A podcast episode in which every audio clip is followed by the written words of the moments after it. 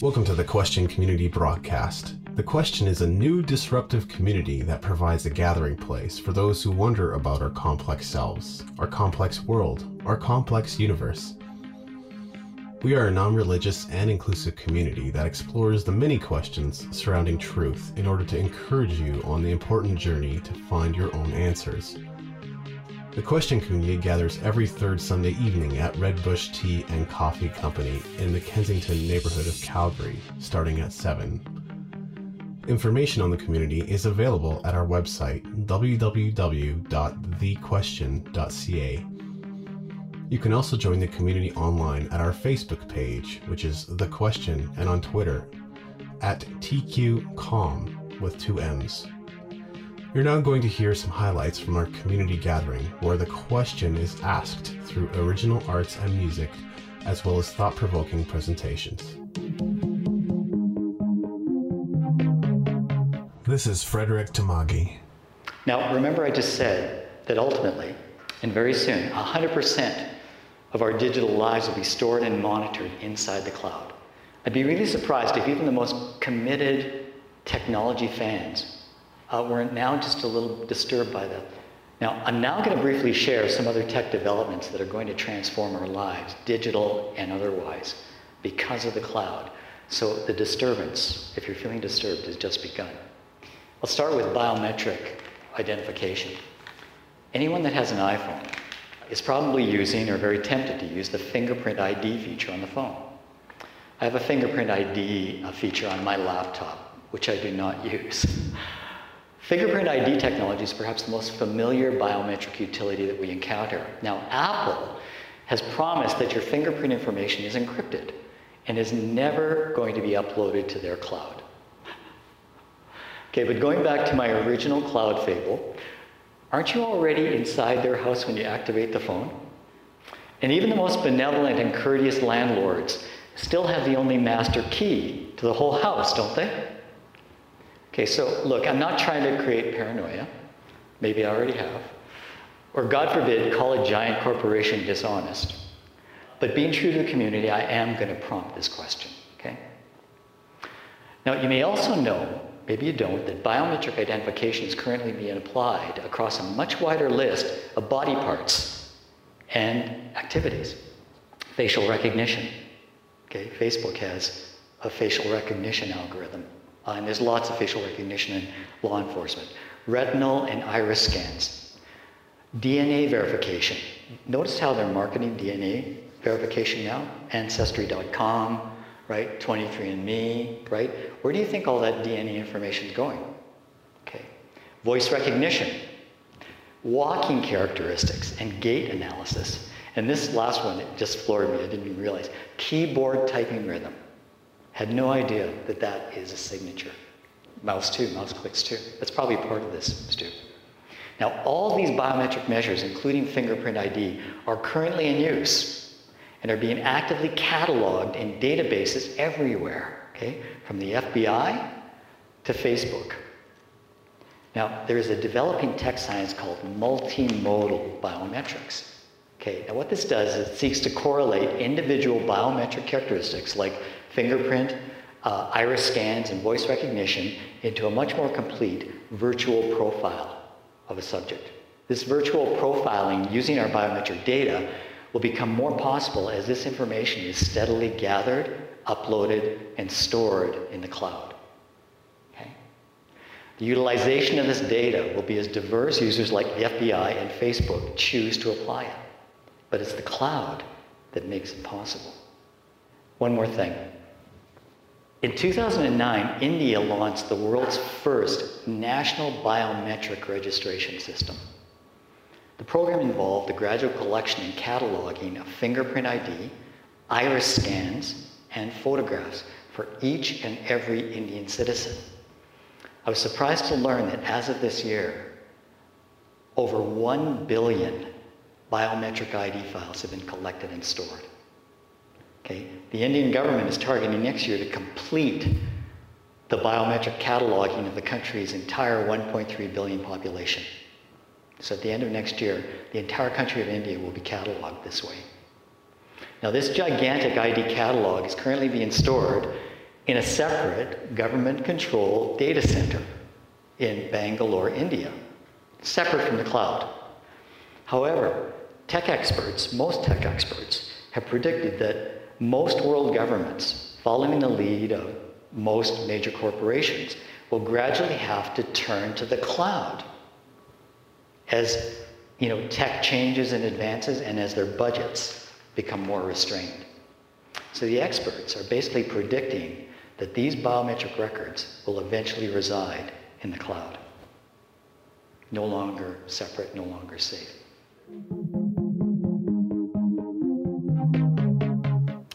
Next thing I want to talk about is the practice of microchip implantation under the skin.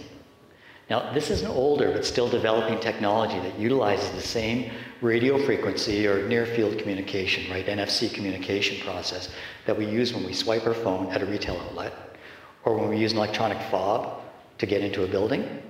It's been tested as a medium for everything from transmitting a personal ID number to access a cloud based medical record system to transferring embedded digital contact cards uh, to NFC equipped cell phones. So if I had one of these, Jonathan, I wanted to send you a contact card, just have to act- activate my microchip and you get the contact card on your phone. Now, microchip implants are being medically studied right now because of some evidence that, that, that the silicate glass structure that encases it or the rare earth metals contained inside the chip may be connected to some negative health effects like cancer. okay. So the technology is not being widely used at this time, but they'll, they'll solve this somehow. A point of interest on microchip implants is that in the early 2000s, like 15, uh, late 1990s and early 2000s, 15, 20 years ago, microchip implants were made controversial by secular privacy advocates and certain Christian groups, okay, that saw apocalyptic implications for mass microchip implantation in humans.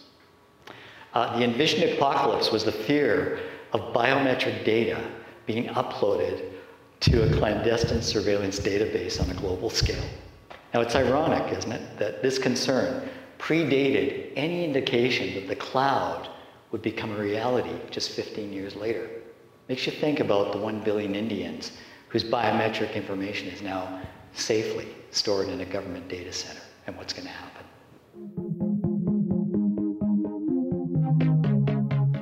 Another fascinating but still cautious story about the relationship of personal tech to the cloud is the emergence of wearable tech devices. Okay? Pretty much everyone on the planet is aware of uh, Apple Watch, right? Google Glass, Fitbit, uh, other devices that do everything from tracking your digital vital signs uh, to receiving texts and emails to recording video of what you're looking at as you walk down the street. Wearable smart garments that record detailed biometric and physiological data in real time are now being successfully marketed by athletic clothing manufacturers, Nike, Reebok.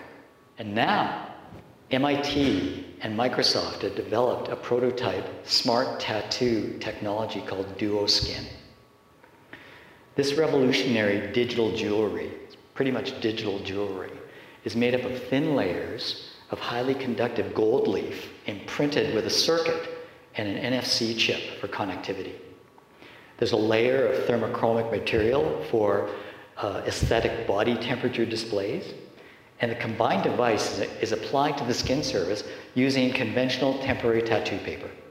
DuoSkin is designed to act as a simple touch-sensitive interface for smartphones, tablets, TV, and other connected devices fascinating part of this story is that MIT and Microsoft have essentially solved a troublesome marketing problem for wearable tech.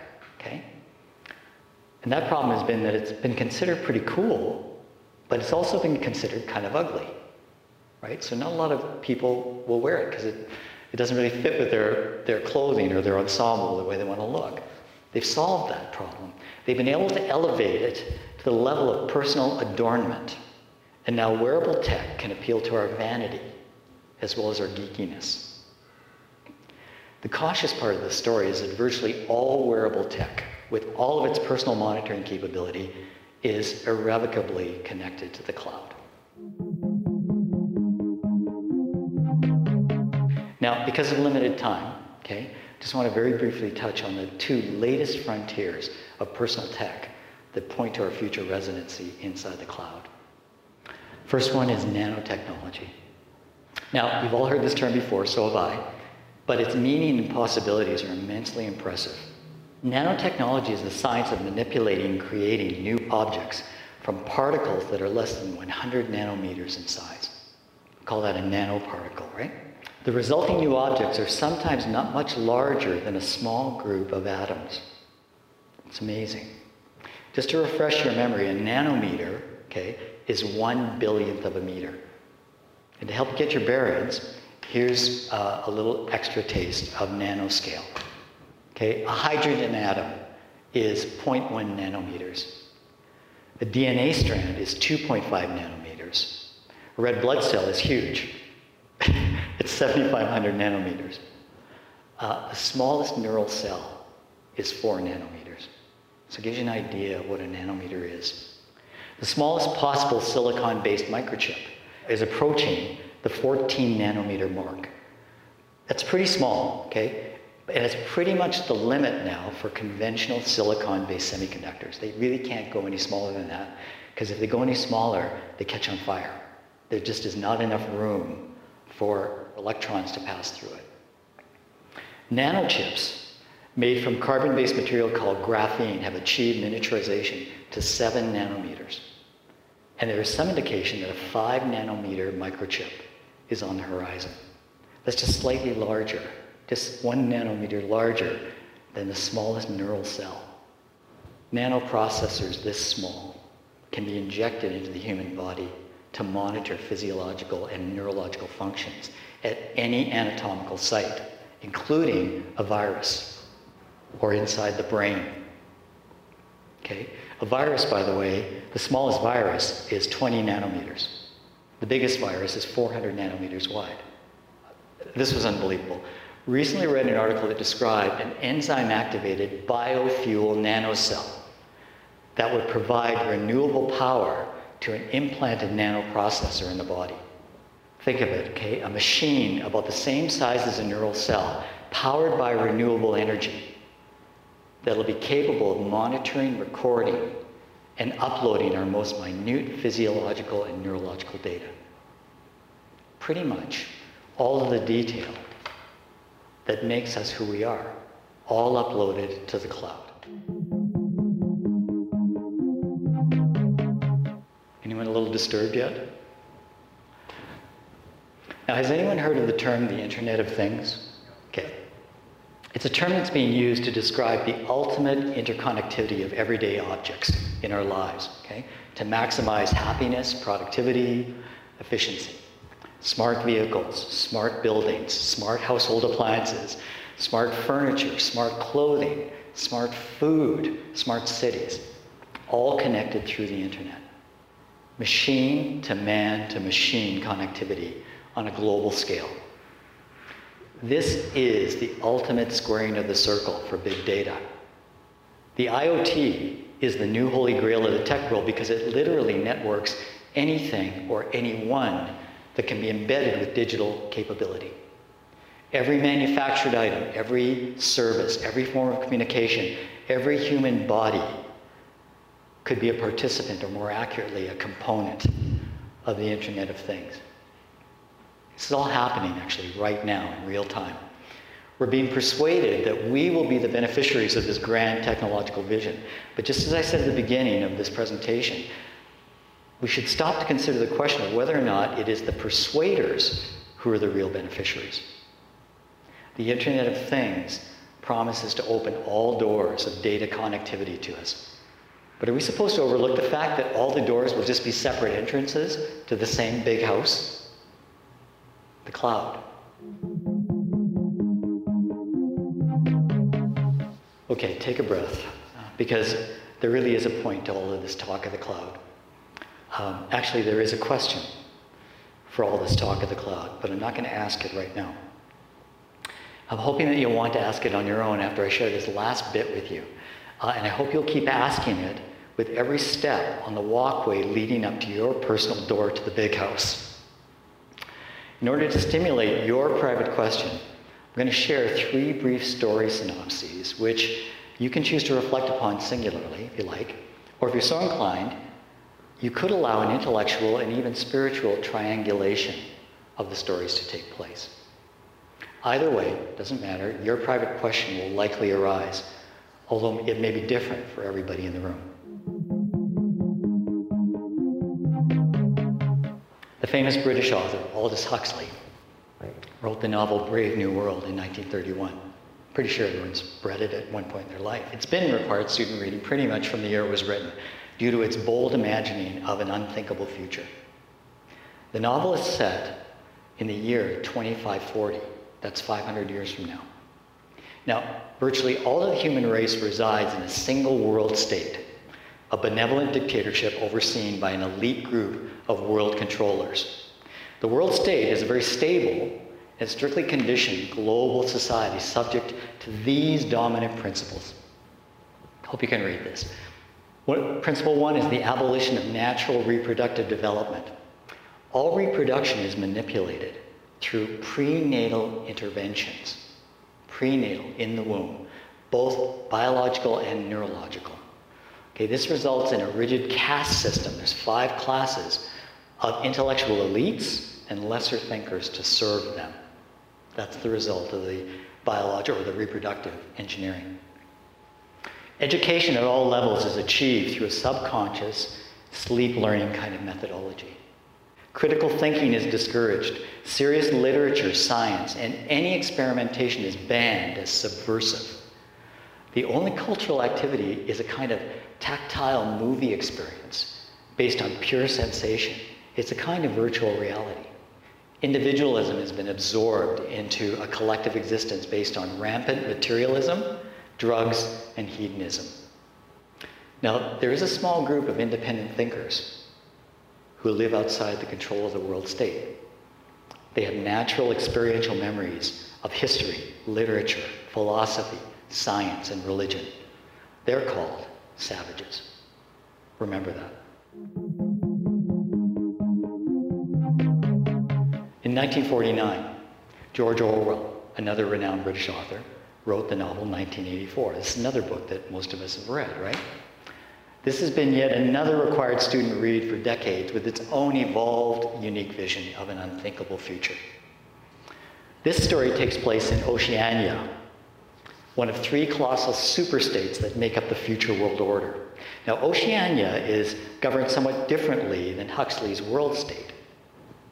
There's a single all powerful leader, Big Brother. There are three social castes versus five in Brave New World. The inner party is 2%, that's the 2%. Okay? The outer party, which is 13%, and the proles, the masses, the 85%. The entire state is dominated by pervasive universal surveillance and broadcasting with televisions, cameras, speakers, and microphones in every corner of society. There is no place to hide from the eyes or the message of Big Brother. This universal surveillance regime employs powerful thought police to detect and eradicate dissidents and resistors. Winston Smith, who's the main character, is a middle caste employee of the Ministry of Truth. It's kind of a funny title. Ironically, because his work entails rewriting historical records and altering historical photographs to conform to the state's propaganda plan for the prole class. Now, in 1984, there is an underground resistance movement of thought criminals called the Brotherhood. The resistance is dedicated to awakening a hunger for the truth amongst the prole class. Now, Winston briefly flirts with the Brotherhood, but he's captured by the thought police and is psychologically tortured in a special room which contains, get this, I thought this was really interesting.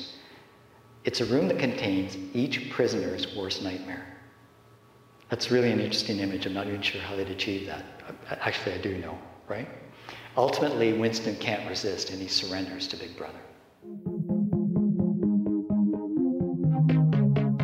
Now, in 165 BC and 70 AD, Two famous books of the Bible were written by futurists with yet another evolved perspective.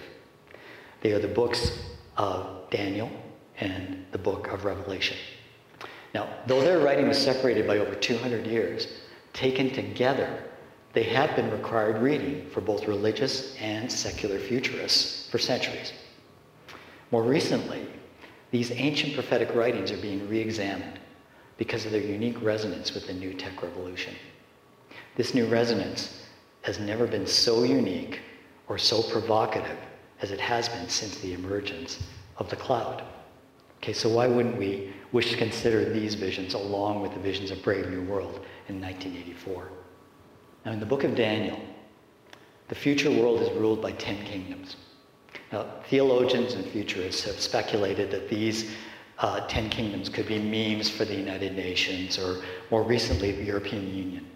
An early incarnation of the EU actually featured ten countries. The book of Revelation speaks of the Antichrist, or the beast, who wages war with these ten kingdoms, eventually dominates them, and forges them into one single world government. This government is said to rule over every individual, every tribe, every language, every nation. The beast then moves to identify and persecute dissidents who refuse to follow him. The beast's primary instrument of controlling all life is through the medium of commerce. All subjects of the government are given a unique identification mark. This is what they call the mark of the beast. Okay, you've heard that term. This is how it's expressed in Revelation. The beast also forced all people, great and small, rich and poor, free and slave, to receive a mark on their right hands or their foreheads, so that they could not buy or sell unless they had the mark, which is the name of the beast or the number of its name. Now, this calls for wisdom. Let the person who has insight calculate the number of the beast, for it is the number of a man. That number is 666. It's like a horror movie. Social survival is dependent on this mysterious ID imprinted on the right hand of the forehead. Imprinted on the right hand of the forehead of billions of people. But think about it. This mass imprinting is an impossible ancient task, okay, with a very possible modern solution. All people are forced to receive the mark of the beast, even though, and even though everyone is subject to the ID tyranny, there's other passages in Revelation that speak of persecuted dissidents among the marked. They're called believers. So Brave New World, we have savages. In 1984, we have thought criminals, right? In Revelation, we have believers.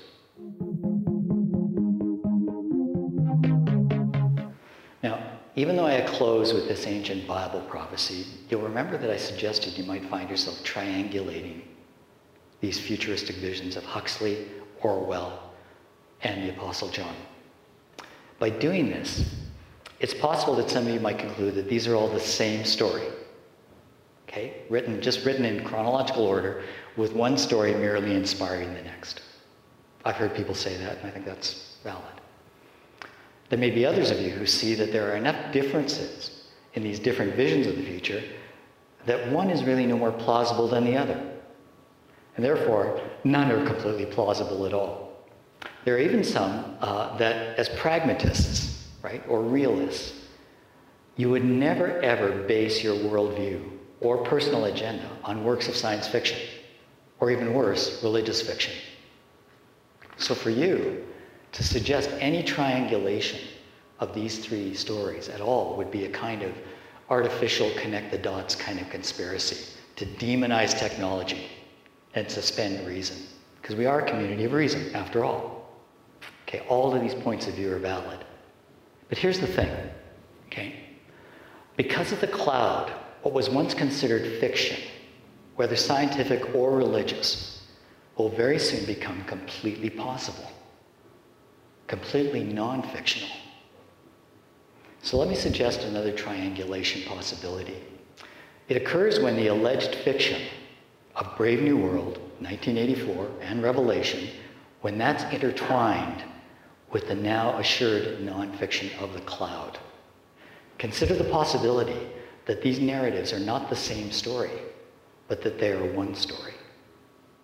It's the cloud that can make every fictional claim, whether it was written in the year 70, 1931, 1949, or any other year for that matter, can make that fictional claim a non fictional reality. There is nothing in these visions of the future, no matter how unthinkable at the time they were written, that won't be possible to achieve because of the cloud. Personal devices, biometrics, implanted microchips, wearable technology, nanotechnology, and ultimately the Internet of Things will enable our entire lives to be uploaded, stored, manipulated, and controlled because of the cloud. So, triangulating what might be seen as science or religious fiction into one story not only articulates the what and the how of the cloud, but perhaps most importantly, the possible why of the cloud. All articulated before the cloud even existed. Pragmatists, realists, theists, atheists, even agnostics are all put on notice because of the cloud. One final thing. Earlier I had said that all this talk of the cloud might inspire a private question for you. Okay? Now, it could be a completely different private question for each person in the room. I also said that I wasn't going to ask my private question tonight, but I changed my mind. Because as I researched the disturbing, seductive, godlike power of the cloud and reviewed these incredible and terrible literary visions of the future, I was inspired, oddly enough, by the decidedly low tech and completely human power to choose who we are. To choose to surrender or resist, to choose captivity or freedom. In the brave new world, world state or savage, choose. In 1984, prole or thought criminal, choose. In Revelation, subject of the beast or believer, choose. Therein lay my private question, and this is it. Who am I?